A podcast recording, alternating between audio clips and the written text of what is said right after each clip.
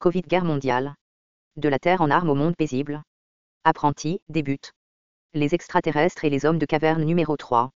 Note bien cette conclusion insolite. Quelques-uns de nos cauchemars de confrontation avec un monstre ont pu être des accros subis mais survécus par nos ancêtres, enregistrés dans la mémoire génétique et passés jusqu'à nous. Nous pourrions héberger dans nos gènes et nos rêves l'histoire héritée de nos ancêtres humains et autres, la superconscience collective, retenir une lecture globale de la vie depuis son avènement. Le frisson d'adrénaline que l'on obtient de films comme Alien, Predator, Les Dents de la Mer, Jaws, etc. Ainsi que les attaques de panique lors de cauchemars d'enfance seraient-ils des reconstitutions en rêve de scénarios accablants survécus par nos ancêtres, enregistrés dans l'ADN et transmis à leur progéniture. J.G. Ballard est responsable en partie pour cette spéculation, il semble que L. Ron tenait aux notions semblables. Si l'on trouvait moyen d'exploiter cette merveille, on pourrait recouvrer l'histoire entière de la vie terrestre, remplacer les fantaisies précaires de l'histoire écrite et ses rêves vides de vies antérieures avec l'enregistrement génétique de rappel total, remplacer le rêve de pipe d'une machine temporale au rouage d'horloge avec la potentialité plénière de l'ADN humain, l'ultime média de transcription autant en volume de données assimilées qu'en fiabilité de leur duplication à longue durée. L'hypnose en profondeur pourrait nous aider à explorer cette hypothèse. Une autre conjecture, encore plus bizarre si des êtres humains ont pu traverser le détroit de Bering à pied sec depuis la Sibérie, la plupart d'entre eux auraient été annihilés par des grands carnassiers, des super sécheresses et des tempêtes de neige durant des décennies. Discute, si tu veux, de chasseurs en kayak longeant la côte, projetés là par une tempête imprévue ou une expédition intentionnelle, mais alors, comment faire parvenir les femmes et enfants? Des flottilles et de jeunes couples. Une vigile extraterrestre a pu soigner les plus hardis de ces explorateurs, abattre la faune locale et faire parvenir ces carcasses aux survivants. Aurait-elle pu vacciner nos ancêtres contre des épidémies, leur pourvoir de refuges biodégradables et de portage au climat plus doux au sud? Dès lors, serait-elle intervenue pour le mieux ou le pire chaque fois qu'elle eût jugé que les humains se seraient trop écartés de son idéal de développement? Ce qu'on appelle Dieu, du moins dans ses manifestations mondaines, n'aurait-ce pu être qu'un matriarcat extraterrestre qui dorlota l'humanité à travers son enfance pitoyable.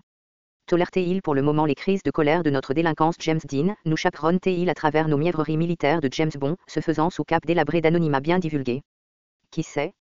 Se pourrait-il que la communauté que l'on désigne, Dieu, ne soit qu'un club de chasse extraterrestre, des chasseurs à trophées sportifs de la sorte produite en série ici-bas sur Terre? Comme il se trouve, des chasseurs humains essaiment l'insignifiant habitat écologique que nous ne sommes pas encore parvenus à ruiner. De nos jours, la chasse sportive est aussi admissible que la fusillade de statues dans un musée d'art, à la Dalocher. Dans l'extrémité de notre penchant d'armes, la rubrique nous annonçant tel vandalisme ne surprendrait pas. Une agence distante aurait-elle réglé ces chasseurs de grandes espèces en notre faveur? L'humanité aurait-elle figuré comme une espèce sous protection, simplement à cause de notre promesse potentielle? Cette politique de chasse au permis aurait-elle laissé des dépouilles providentielles à nos ancêtres d'engloutir et deux continents vides à eux d'exploreurs? Cela te semble-t-il trop farfelu peut-être? Quelle autre possibilité me suggères-tu? La chair humaine aurait-elle pu être du poison pour ces grands carnassiers? Aurait-on oublié une compétence magique autrefois retenue par l'humanité, télépointage ou télékinésie? Imaginons-nous comme des hommes de caverne disons que tu pus te projeter par magie sur les épaules d'un mammouth, paré à frapper avec une grosse pierre tendue à deux mains par-dessus la tête. Alors voilà ma forme favorite de chasse néolithique. Quoiqu'il y aurait toujours eu des cas insoutenables. Nous avons trop tardé dans notre réévaluation en profondeur de la préhistoire humaine afin d'évaluer le mythe de bandes dotées de lances emboutées de pierreries exterminant des espèces entières d'animaux multitones, vainquant en mouvement des tempêtes de neige à l'échelle antarctique et évadant miraculeusement des nouvelles épidémies en cours de route, tout ça sans aide intelligente. Rappelle-toi que les rives les plus modérées de l'Antarctique sont stériles en permanence pour toutes les créatures sauf des lichens, des micro-organismes et celles de mer, et d'une fatalité blême et frigorifique pour tous les explorateurs modernes sauf ceux expérimentés et bien pourvus. Il n'y a pas de natifs en Antarctique. À ce temps-là, le passage de Bering l'aurait ressemblé de près. La civilisation et la sensibilité reconnaissables ont pu être si rares dans l'espace-temps cosmique qu'il ne reste aucune en proximité. Cela ne me semble pas très probable. Le gland tombe auprès de son arbre. Cette mascarade désertique aurait-elle été l'intention délibérée d'une sensibilité imperceptible? Entre autres, quatre aboutissements ont pu rattraper des civilisations de pointe extraterrestres, leur voilant de notre vue. Elles ont pu perfectionner leur manipulation d'énergie au point de ne plus émettre de bruit électromagnétique ni d'énergie en gaspillage, sans servant au lieu, ce que nous considérons impossible selon nos canons de conservation d'énergie et modèles de boîte noire. Comment, les plus prisés de nos dogmes scientifiques pourraient-ils avoir horriblement tort?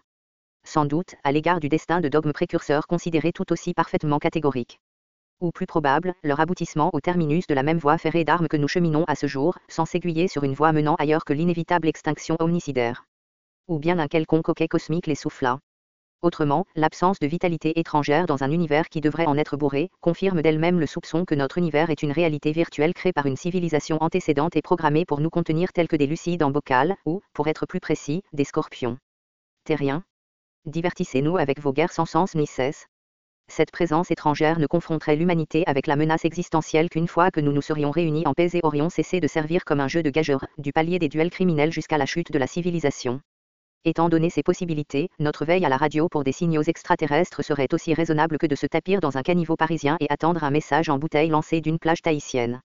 Une autre technologie communicative, supérieure à la radio, doit être de rigueur et celle à laquelle nous prêtons tant d'attention, un cul de sac sinon un jouet d'enfant l'équivalent électronique d'une brindille dont des singes se servent pour taquiner des savoureux du nid de termites.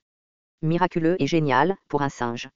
Selon l'hypothèse de Rasmus Björk, recherchiste à l'Institut Niels Bohr de Copenhague, un intellect galactique pourrait disperser des sondes robotiques multiplicatives d'elles-mêmes afin de découvrir toute la vie qui appartienne, dévouer la durée entière de cette galaxie, mais manquer de trouver toutes les planètes capables d'héberger la vie non moins l'esprit l'être lucide doit être fort isolé et peu nombreux, du moins jusqu'à ce que l'humanité voltige dans l'univers quasi vide afin de la coloniser, comme l'ont accompli nos ancêtres qui ont pris très peu de temps pour traverser des continents entiers inhabités autrement.